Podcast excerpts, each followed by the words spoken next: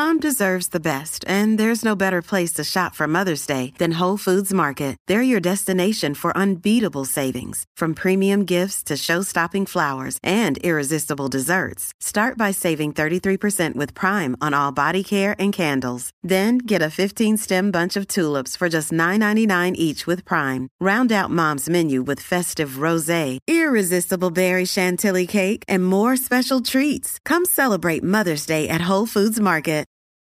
It's only a kick, a jump, a block. It's only a serve. It's only a tackle, a run. It's only for the fans. After all, it's only pressure. You got this. Adidas. With threats to our nation waiting around every corner, adaptability is more important than ever. When conditions change without notice, quick strategic thinking is crucial. And with obstacles consistently impending, determination is essential in overcoming them. It's this willingness, decisiveness, and resilience that sets Marines apart. With our fighting spirit, we don't just fight battles, we win them. Marines are the constant our nation counts on to fight the unknown. And through adaptable problem solving, we do just that. Learn more at marines.com. This is Athletics Life Stories with your host, Chris Broadbent. Then I think Osaka where just felt like a, an intruder almost, not ready for it on the big mm. stage. Remember when I was going for a British record and I don't know, I think the 400 was about to start or something, Christina Ohuruogu's having to wait for me. She was quite a queen bee, I think. She didn't really interact with, interact with us common folk. Welcome to Athletics Life Stories with myself, Chris Broadbent. Today I'm joined by Kate Dennison, now Rooney. She was once a torchbearer for UK women's pole vaulting, taking the mantle from Janine Whitlock and onwards to Holly Bradshaw. She's a Commonwealth Games medalist, seven times national champion, and once finished sixth in the World Championships. She is, of course, also partner of previous guest, 400 metre runner Martyn Rooney. Kate, it's good to see you. Yes, hello. Thank you very much for that intro. I liked it a lot. Good. It's like Mr. and Mrs., isn't it? So we'll get his version of events now. yeah, could be fun. Good, good, good. So tell us about you. About you. Uh, you're from South Africa, aren't you? Originally, you're born there. Yep, uh, born there. Both. Well, dad was from there. Mum Zambia. Um, but I think the line stops there on my mum's side, and her parents are British. So um, yeah, when things started to change in South Africa, we jumped ship. So I was four when I left, and I see myself as British, born up British. Um, but I quite like to hold on to the heritage of South Africa as well. So sit on the yeah. fence a bit. Have you got any memories of being in South Africa as a? I mean, four's a young age, but. yeah, um, I think it's probably more. I mean, remember leaving. it was probably my mm. only memory. That was a big deal. Um, and I think I remember holidays when we went back. We still had family there for quite a long time, so it was still a part of my growing up. And um, yeah, I think my parents sort of still are big on the heritage of what we grew up from, even though like they fully brought us up British. So yeah. Okay, okay. And then was it? Did you move to the north of England? Um, yeah, so they live um, in Alsager, which is in between Stoke and Crewe, so mm. Midlands, I suppose. Um, and yeah, they're still there now. Um, yeah, so I moved up to Loughborough uh, after university, and yeah, kind of been there ever since. Right. Okay. Uh, and, and you were were you quite sporty as a as a young girl? Yep, definitely sporty family. Uh, dad very sporty, rugby, athletics, everything. Mum swam for Zambia, so she was a swimmer. Oh, really? Brothers, yeah, yeah, big bro- brothers, both older brothers. Like one gymnast into sort of European junior level and Commonwealth level. Um, the other one did uh, swimming and then biathlons and triathlons. So very sporty through and through, like the South African kind of sport is life kind of way. yeah, well, it's in the, in the DNA then, isn't it, for you then? yeah, we didn't know anything else. oh, good. So what, what did you do then? Was it straight into athletics, or did you did you do a few things at first? Um, yeah, I did gymnastics uh, with my brother, um, and I think I did that up until about 13, 14, um, like national level. So enough that I experienced the um, work ethic of the gymnastics world. Like I think I remember training sort of five, six days a week as a gymnast by the end of my career. Um, and then when I think when I started pole vaulting, it was like one day a week. I was like, what, what is this? Where's the rest of this? If you know what I mean. So um, yeah, it was a smooth transition into athletics, and like obviously as I progressed, the training built up, but it definitely was um, a lot lighter volume than what I remember being a gymnast, and a lot more fun as well. Gymnastics was pretty intense, um, but I think it taught us, um, yeah, a lot of mental toughness as well, um, and yeah, just a different world, I think. So to athletics. Hmm. So was it uh, a local club in Stoke you went to? for athletics? Yes, it's it's um it was City of Stoke Gymnastics Club, but like you know, Jazz Sawyers was from that club. Um, I can't remember some of the Seamus is that I think before hurdler, he's from that club.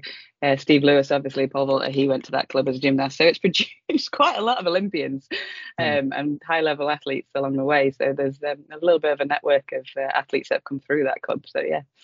Okay, okay. And when did the athletics become serious for you then? Um, I think when I like I I took to pole vault quite easily, and so I think I remember going to like World Juniors after training for a couple of years, and I still wasn't on a full time program or anything, and it was almost I stumbled across European Juniors and World Juniors. Don't get me wrong, I wanted to target them, but it was still very much fun. I didn't feel like it was intense as some of the juniors are now.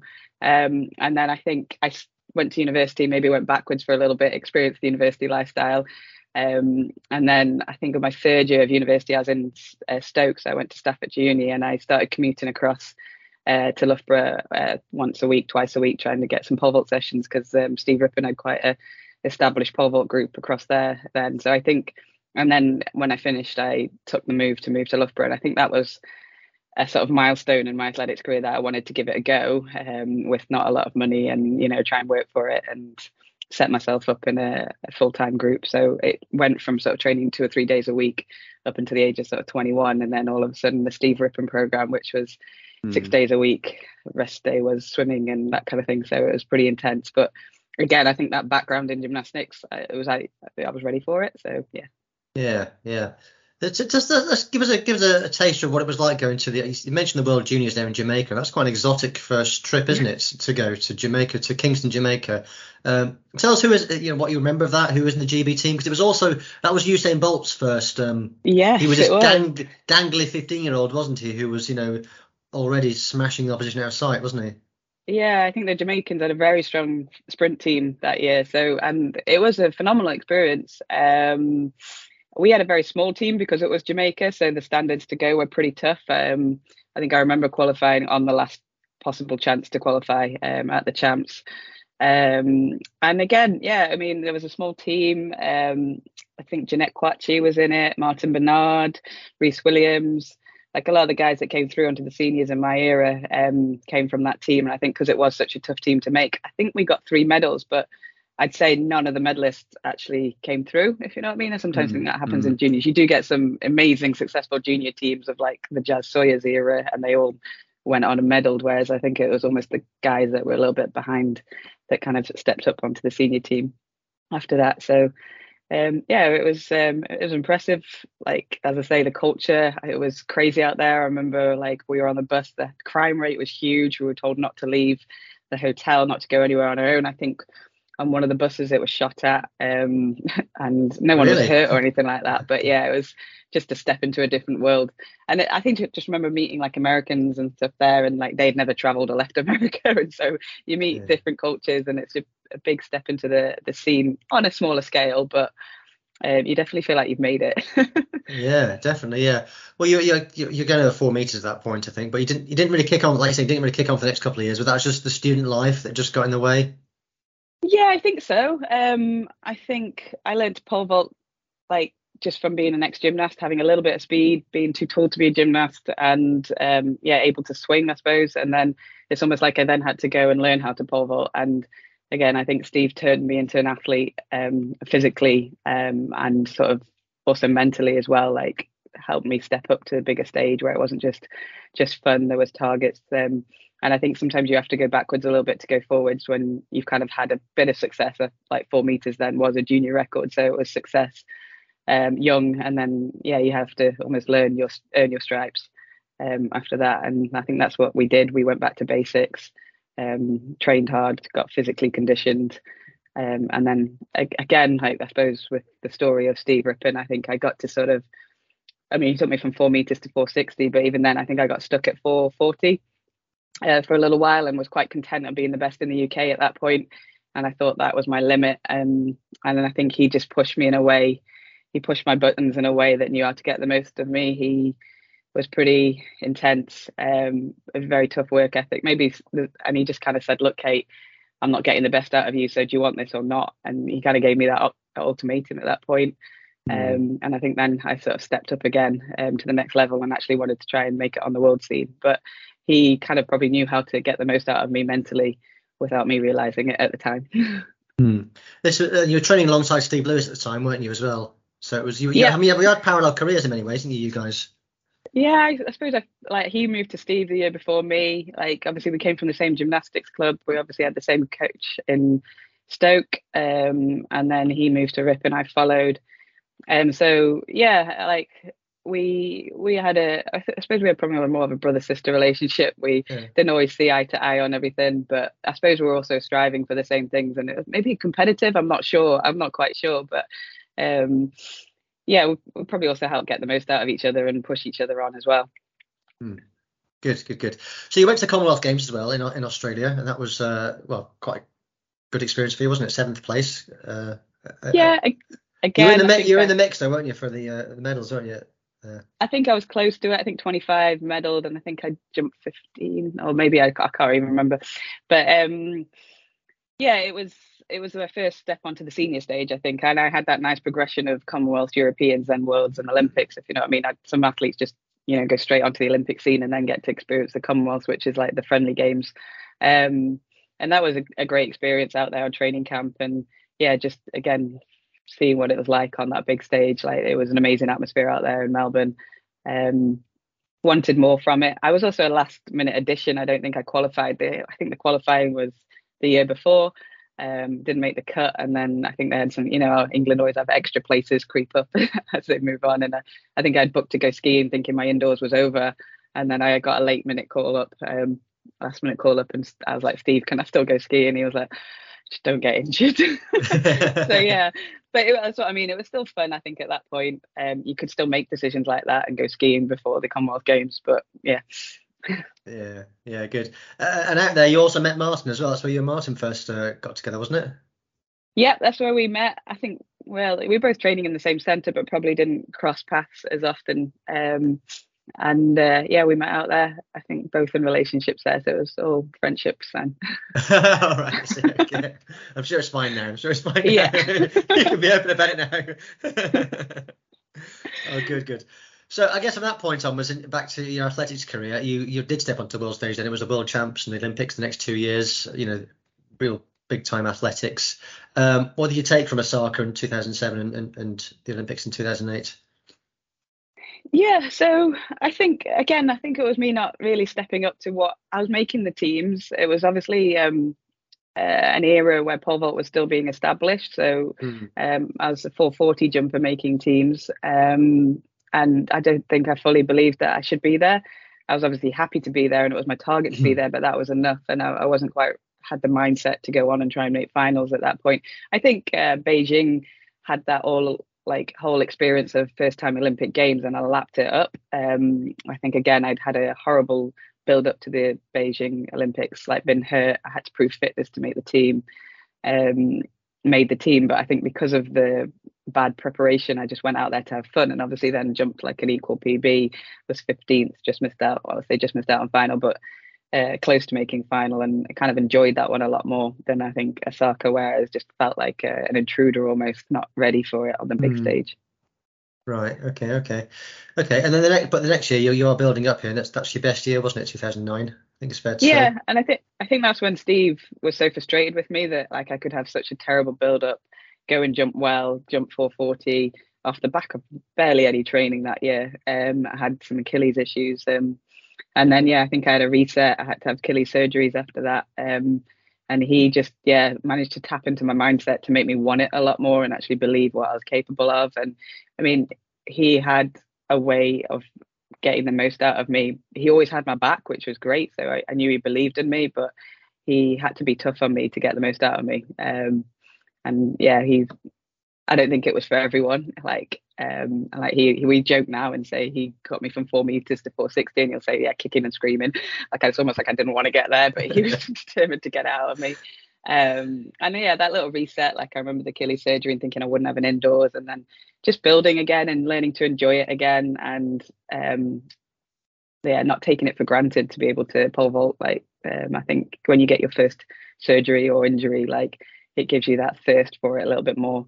Um, you don't want to take it for granted, just indoors, outdoors, indoors, outdoors, because it can be quite intense. I think as a pole vault, having the double double season every year, and I yeah. don't think I missed one like in the whole career. So, yeah.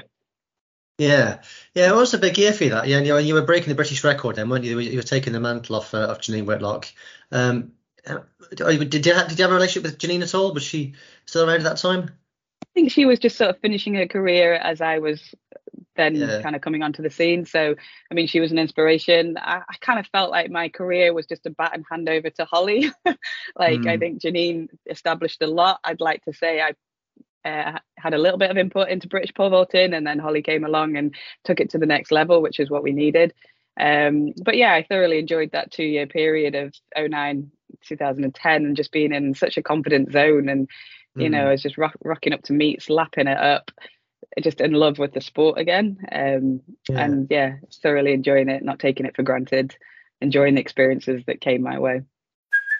Hey, it's Kaley Cuoco for Priceline. Ready to go to your happy place for a happy price? Well, why didn't you say so? Just download the Priceline app right now and save up to 60% on hotels. So, whether it's Cousin Kevin's Kazoo concert in Kansas City, go Kevin, or Becky's Bachelorette Bash in Bermuda, you never have to miss a trip ever again. So, download the Priceline app today. Your savings are waiting. Go to your happy place for a happy price. Go to your happy price, Priceline. This episode is brought to you by La Quinta by Wyndham. Your work can take you all over the place, like Texas. You've never been, but it's going to be great because you're staying at La Quinta by Wyndham. Their free bright side breakfast will give you energy for the day ahead. And after, you can unwind using their free high speed Wi Fi. Tonight, La Quinta. Tomorrow, you shine. Book your stay today at lq.com. Yeah, I mean, you're in that rare, um, I guess around that time, you're in that rare position where you could just you could break the British record. You could you could at least attempt to break, the British record and nudge it up by a centimetre every time. I mean, you can't do that in every single event, obviously, but you are in that position where you can nudge it up. And, and let's be honest with you, make a few quid as well. you did make a few quid, didn't you, that year? yeah, it was good. Uh, it was a good time. Um, it was a good couple of years. Um, but as I say, you don't make a lot of money in athletics, so you don't get into it for the money either. No. So I think I was just taking that money, investing it, and then it was done.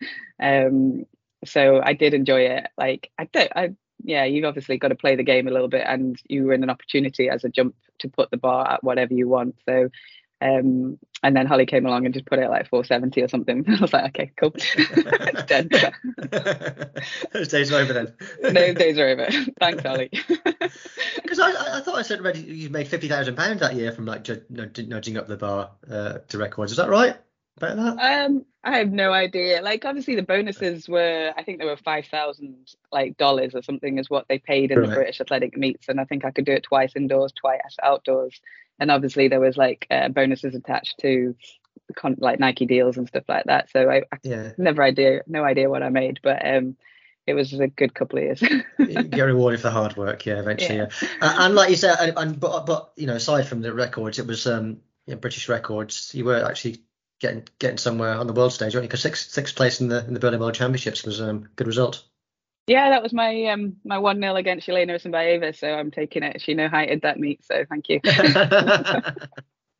um, but yeah, again, just I mean, it was me competing at. I think my PB was 58 at the time going in there, so it was 55 to qualify, and then a 55 again in the final. So um, that was a good games. I just always remember Berlin. Like I think we came from call room to the stadium to warm up, and there was just this note on the wall saying just remember to smile and have fun or something like that. But it was just what I needed at the time, just to relax and remember you've done the hard work to earn here, earn your right to be here and go and perform like it's an opportunity, if you know what I mean, rather than um, getting too intense. It was a little bit more pressure, obviously, on that event because I now had the potential to make final, whereas before I was trying to jump PBs to make finals, whereas I should be in the final now, or at least try to be. Um, and then yeah, I was just trying to perform again two days back to back. or I think one day in between, but yeah, Um, it was a good chance. Um, my fondest memories. And then a little bit disappointed sometimes when you get closer to the medals. I think 65 medaled at that one, so it would have been an opportunity. But like looking back, very happy with how I delivered. Very, very good, yeah. And the next year you did get a, a major medal but the Commonwealth Games in Delhi, but uh, not the colour I wanted. But it should have been better, really, shouldn't it? Yeah. Well, I mean, was that the you did go in his favour that time? What was the uh, what was the story there then? Uh, I um I think it was it was a double chance year, obviously Europeans and uh, commies, and obviously it was October. Um, we thought we had dealt with it, every, like had like a week off after the summer, and then built again for October. So then I don't know if I just didn't get it right. I remember being in the shape of my life maybe a week before and clearing some amazing bars, and then I just got to the commies. I was spent. Um, I just I did give it everything, but it was all I had, and it wasn't enough on the day. Um, obviously, very disappointed at the time. I think Steve was very disappointed. It was our last competition together as well. He moved on after that, um, uh, so it was frustrating. Um, but then again, I was just like determined to enjoy it at that point. I've been to too many type too many comps where you look back and thought you were disappointed at the time when you shouldn't have been. So I was like, you know what, a medal's a medal. I'm going to take it. It's my first medal outside of a British champ. So um, yeah, I tried to enjoy the moment.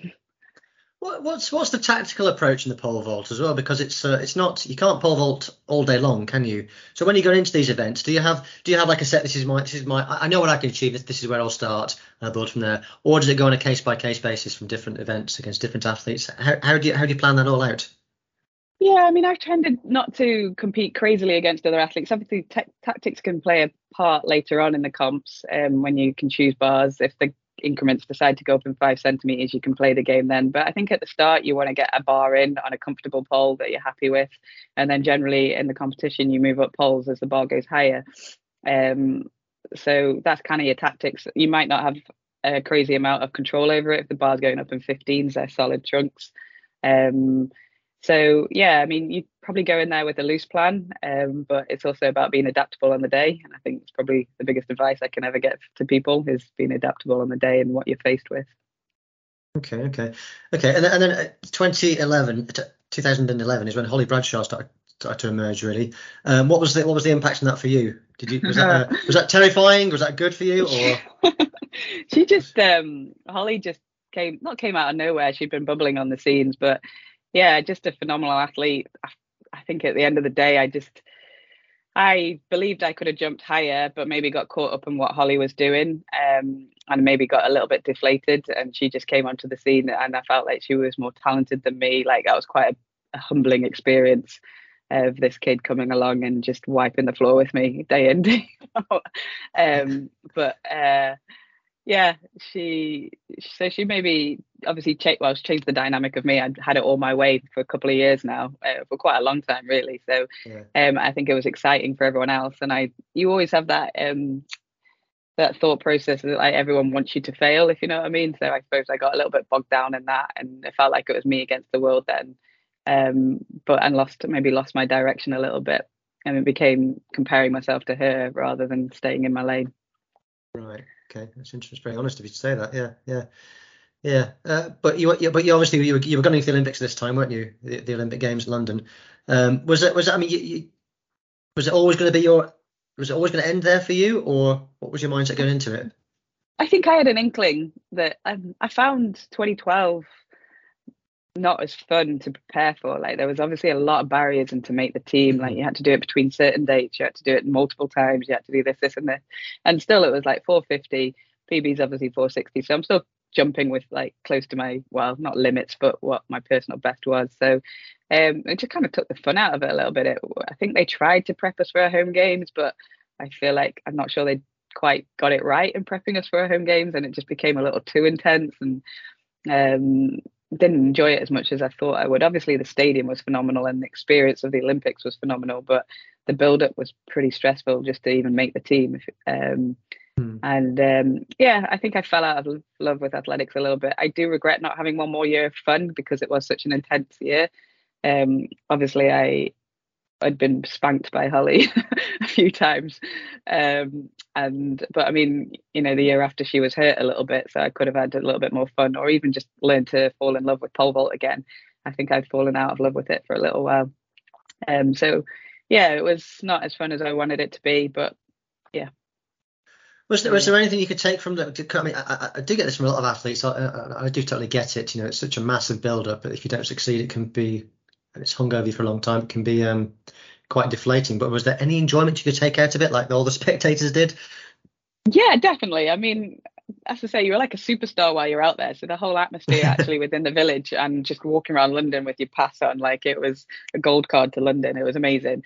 Um, and obviously, like I cleared a bar. Maybe it was only one bar, but I cleared a bar and I heard the crowd like roar for me, and that was still something that I'll cherish forever.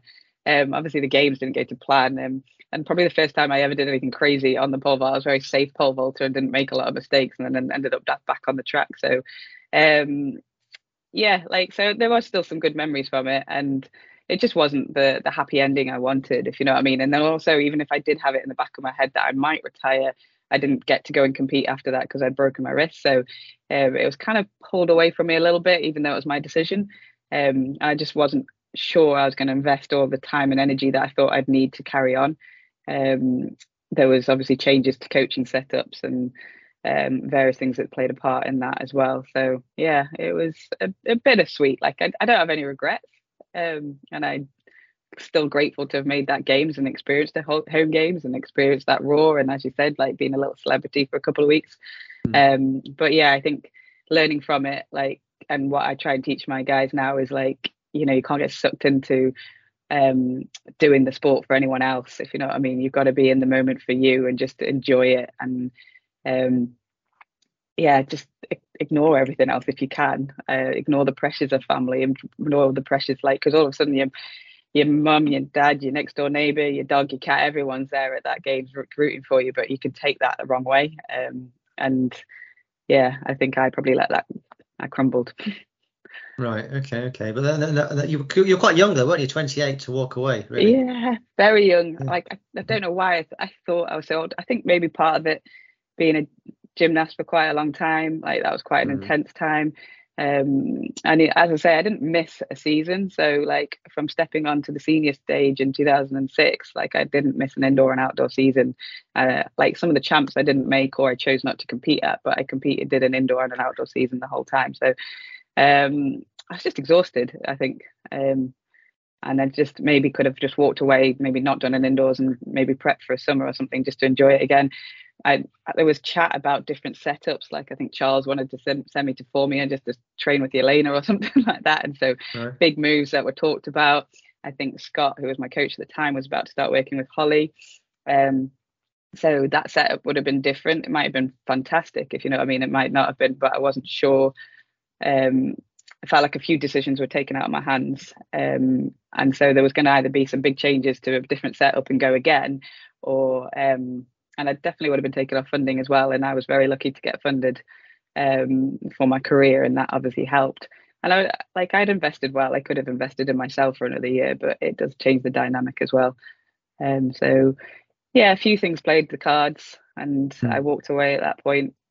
As I said, I don't think I regret walking away. I might, my body's still in one piece, and I've seen a lot of coaches that are my age or older that are like, you know, limping around because of the, the, the toll that athletics can play on you. Whereas uh, I'm still fighting fit at the moment. good, good, good. So I get you finished now, but I guess like looking back on that on that you, you, that time in athletics, there did you have and pole vaults are. You know, it can go on the, on the home straight, go on the back straight, it can go in the infield. You can have pole vaults in shopping centres, you can have pole vaults on the streets. I assume you compete in all these these different scenarios. Oh, yeah. yeah. What suited you best? What did you like best? Did uh, like the big Diamond the League? street vaults. Yeah, um, was it? Yeah. The street vaults, like pole vaults, like a pole vault family. It's like its own event away from athletics sometimes. And we we went to a lot of street vaults in Prague, in Germany, like all these various ones that were just um, they just got the setup right. You know, they'd have the beer tents, they drew the cloud crowds, they were around shopping places, if you know what I mean. And like people just even if they didn't know about pole would come and love because it can be a spectacular event to watch. Mm. And I don't think the broadcasting gets that all the time. And I understand that athletics is many sports in one sport. Um, and so trying to get that mix is tough. But um, yeah, the street vaults were amazing. Um, some of the diamond leagues were phenomenal as well. Like Zurich and Brussels are two of the most fun diamond leagues you'll ever do because at the end of the season, you're exhausted. You're just going on autopilot. But like the banging of the drums and the atmospheres and those diamond leagues are amazing as well. Um, and then obviously, like I did always live for the championships. Like that was always my goal. There was always the championships to try and make or do well at. So I think being in them was me in my happy place. Like I don't always didn't always get the results, but you know that's being a competitor. Like you put yourself on the line to try and get the most out of yourself. So, um, and then indoors was fun. Like again, just jumping on the boards, the raised runways. We did a lot of Le Perche meets, so the Renault's meets in France where they set up their boards and they were always good fun. Um, you know, you have your own own music choice to jump to and that kind of thing in your center stage there's no there's no sprints going on or endurance running around. It's all about you um, and then back in the day in Birmingham, the old Alexander, they used to have the pole vault on the home straight, which I just loved because it's like we're in the way of the sprints. I don't care. No, you have to watch me. I think I remember when I was going for a British record, and I don't know, I think the 400 was about to start or something. Christine Ohuruogu's having to wait for me to attempt a British record. I'm like, this is where it's at. so, yeah, so yeah, it's good oh, fun. Good. Good, good. And then, and then just, just, just to get some, some of the technicalities of pole vault, it's not, um, this will be second nature to you, but to a layperson, and, and uh, I, I, include myself in that. Just talk us through some of the things we see in pole vault. So you talked about, so first of all, the sticky hands. What's the sticky hands all about? The black hands you guys have? Uh, yes. Yeah, so that's obviously a choice of grip. Um, so like, I don't know, like Mondo doesn't, I think he uses chalk, that's it.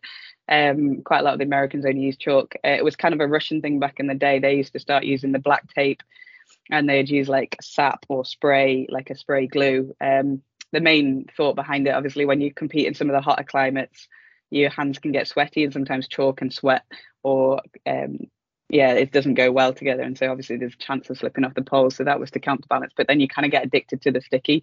and so it, it just feels more comfortable. Like I was an open hand grip person as well. So like in terms of carrying the pole here, right, rather than them carrying the pole like this. So yeah, on, on, on, the, on the on the on your thumb and yeah, and so I just put Yeah, the, okay, yeah, okay. I just put the the the black as the, so it's black tape, and then the sticky would draw out, and so that's where you got the black hand from. Um, obviously, I had times where I put too much sticky on, and I got stuck to the pole as well. So I, and that that was a, a tough one for me to take. I think it was um 465, so I cleared the bar and kind of got stuck to the pole and it's third attempt and yeah that was frustrating. It's still a one that sinks deep. Um so but yeah so that's different different ways of gripping the pole. Um so so some people just use the white tape with the chalk and then the other option is the black tape with the sticky. I think some people go white and sticky too. Like you can either use like carpet adhesive like just spray glue. I used to use lighter fluid to get the, the sticky out of the black tape so Really, um, lighter fluids? oh, yeah, yeah. okay, yeah, okay. yeah yeah so Okay. good good job um taking that around the airports yeah, I, I wouldn't expect to see lighter fluid in an athlete's kit bag, but there yeah you go. yeah taped up so yeah Your brain needs support, and new OLLY Brainy Chews are a delightful way to take care of your cognitive health.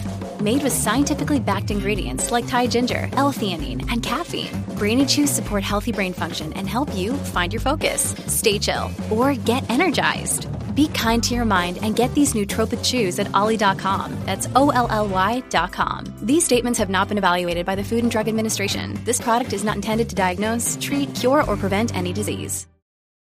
This episode is brought to you by Shopify. Whether you're selling a little or a lot, Shopify helps you do your thing, however you cha-ching. From the launch your online shop stage, all the way to the we just hit a million orders stage. No matter what stage you're in, Shopify's there to help you grow. Sign up for a $1 per month trial period at shopify.com slash special offer, all lowercase. That's shopify.com slash special offer. And what, about people talk about the, the length of poles as well? I mean, you know, again, t- total layperson, stupid question, but why couldn't you just pick the longest pole and just wo- launch yourself, you know, into orbit? yeah I suppose that's it because you're trying to launch yourself into orbit so if you're like obviously taking a longer pole you're gripping higher on the pole you're further away. So you've still Mhm. got to make the pole um, go past the vertical.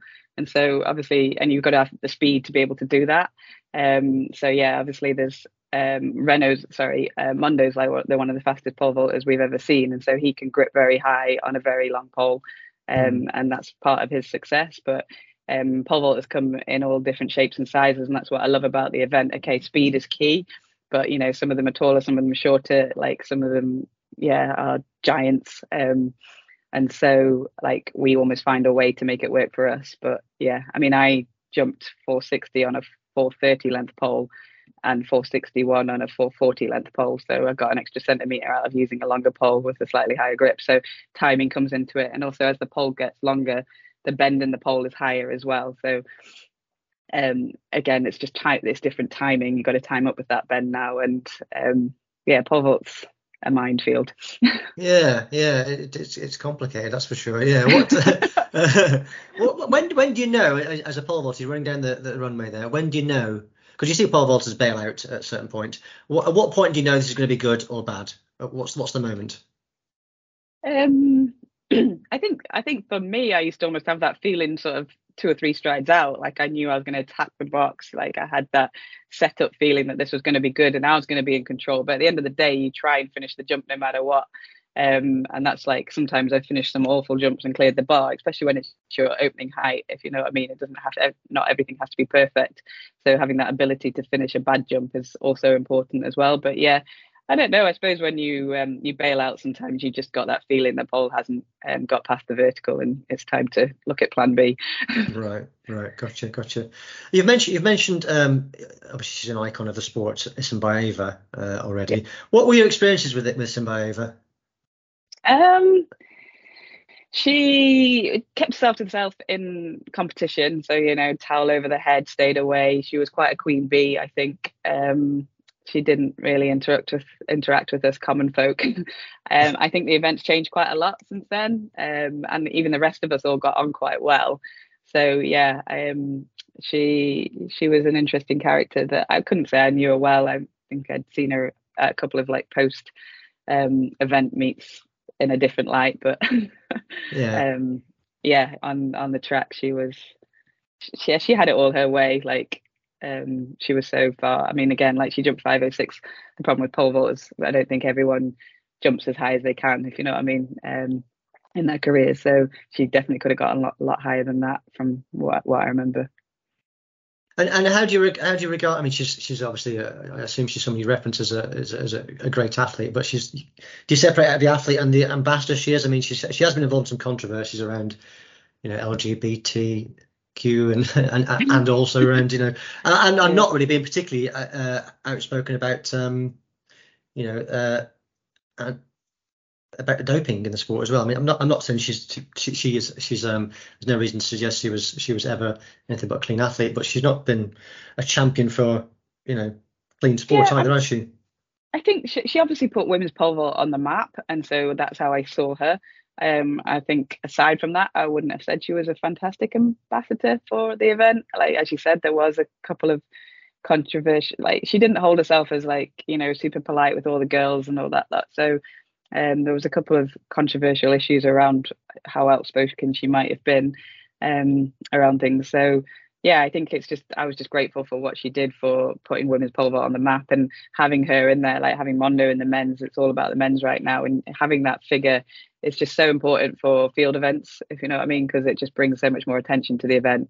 Um, and obviously the girls are all doing amazing now, but I think to get a couple more girls back at, over that five meter barrier will help the women's event as well right now. Um, and a lot of the girls like Holly, Katie, Kat, they're obviously probably getting on towards the last couple of years of their career. So like post 2024, like there's Nina and a few other younger guys coming up, but you want to be able to see that the event's still going places and it's that controversial. You know, I'm sitting on the fence here with regards to the Belarusians and the Russians not competing, but you're taking out a sort of 490, 480 girls um, that help the event move on. Obviously, it's great that there's still amazing girls that are still competing around the 480 mark and 490 mark. But I still think having um, just having those girls that are attempting five and being up there helps the event as well and makes it spectacular, as long as they're not bringing along with them the baggage of what they might be standing for, which is definitely not right. But politics then comes into sport as well, and it gets frustrating that it becomes about politics and not sport. Yeah, tricky. Yeah, tricky. Uh, so, so you mentioned some of your coaches as well. So you had Steve Rippon and, and Scott Simpson was late uh, was later on was your coach as well. Yeah. Tell me about the, the, styles of those guys and how that's how that has impacted upon you. Yeah, very different styles. Um, obviously Steve Rippon was already fairly established pole vault coach, um, and it was definitely not my way or the highway, but like I, it was a tough relationship. Like I don't think he always was that empathetic to women, but at the same time, if something worked, if you know what I mean. Like he took me from four meters to 460. Um, he got it out of me when I probably didn't believe in myself. He always had my back. Um, but yeah, it was a style that is not going to work for everyone, and I think I understood that as well. Um, like, and then obviously Scott was definitely a development coach. Um, and so I suppose I was always sort of maybe played second field to Steve Lewis in the coach athlete relationship, which I, I don't think I minded that much. It was fine. I got on with it. Like, um, and then I think I think Steve left in either 2009 or 2010. But um, it, the transformation then to Scott, who was development coach, like I obviously knew he had fantastic technical knowledge already, um, but he hadn't obviously experienced the taking athletes on the elite level. So I think it was just as much as a learning curve for him as it, it was for me as in my last two years. And maybe I became like I remember maybe became I don't know a little bit of a queen bee myself. I don't know. I might, if you ask Scott how how he dealt with me, but I think I must have changed because I was so used to being second best, and then I was the best, and I probably didn't realize that the right way either. So it maybe didn't work for me. Maybe it worked for me not being the best in in the in the group or not being the queen bee and having to sort of work for that attention and then the tension was on me and if it wasn't then i got a bit arsy. But um, i'll say that now. Obviously at the time i was an absolute dream to coach. Um, so yeah i think we both learned a lot. Um, we probably both made mistakes. Um, i think scott learned a lot and probably he was probably still learning. And then when he went on with to coach with um, holly and obviously he had Dan Pfaff as a mentor then as well. So I think uh, he probably learned some uh, learned a lot from working with me, and then took that on to work with Holly. So um, yeah, it was an interesting change. Good, good. But you're doing a bit yourself now, aren't you? Well, you've been for a few years now, your own coaching. So you've got uh, Owen Heard in your stable, haven't you? Yeah, so yeah, and... I've mainly worked with girls so far, and then this last year and a half, I say I've mainly worked with girls. I worked with university athletes as soon as I retired, almost, and uh, most of those were the boys, and that was good fun. And then I think I came back to coaching a little bit more seriously. I started working with Ellie McCartney, um, who's Northern Ireland slash Irish vaulter, um, and um, that it was just the two of us almost um, at the start, and then the group grew, and I, there was a couple more girls, and really different levels. Really enjoyed that, and then um, started working. I've been working with Owen for a while, but um, I think last year we started working um, together, sort of in terms of he's had some injuries in the past, and then he was injury free, so we developed from then. And obviously, had, he had a fantastic year last year and really broke out onto the scene.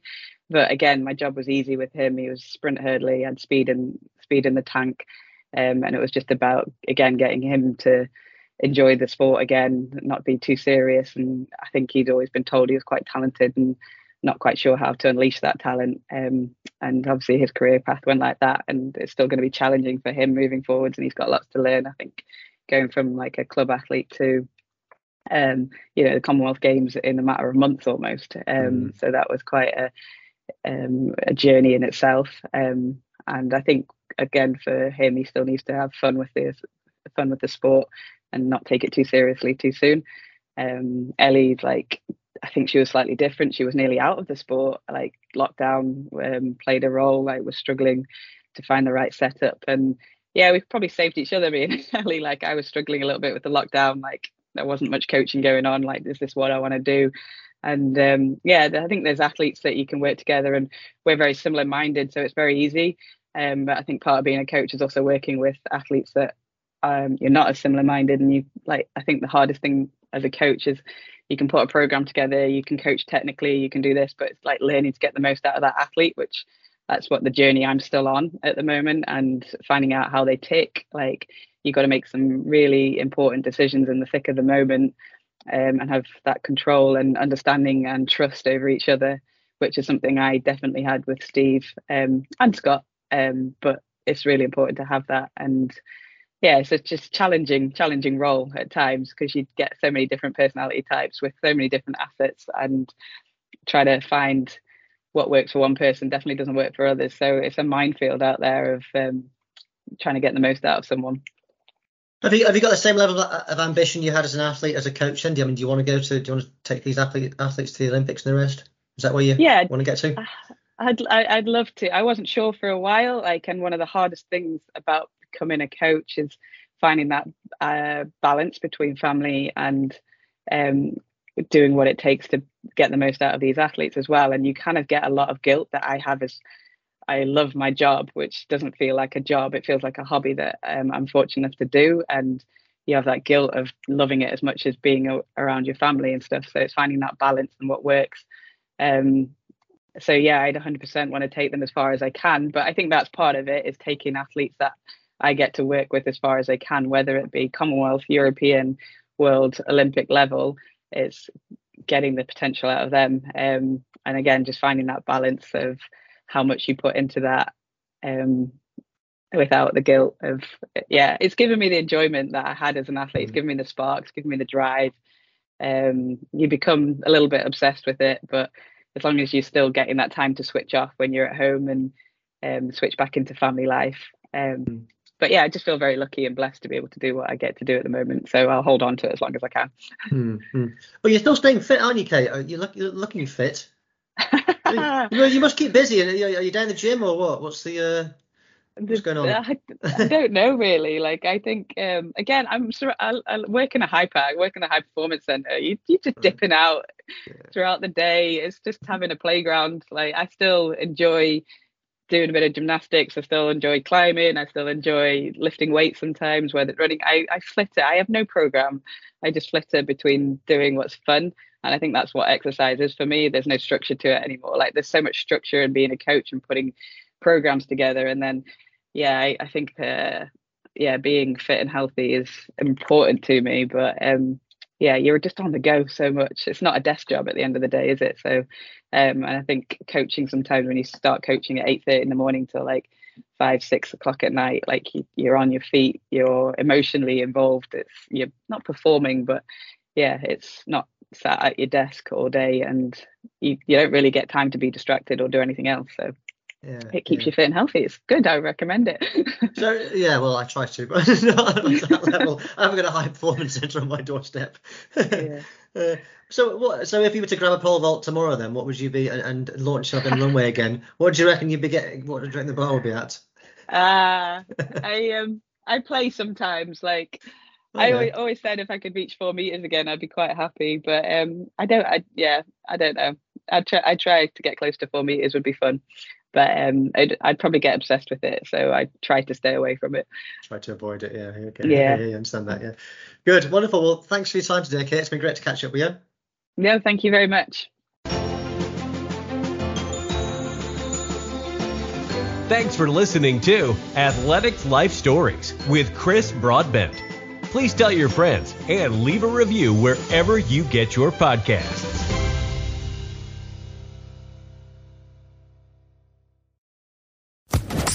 Social Podcast Network.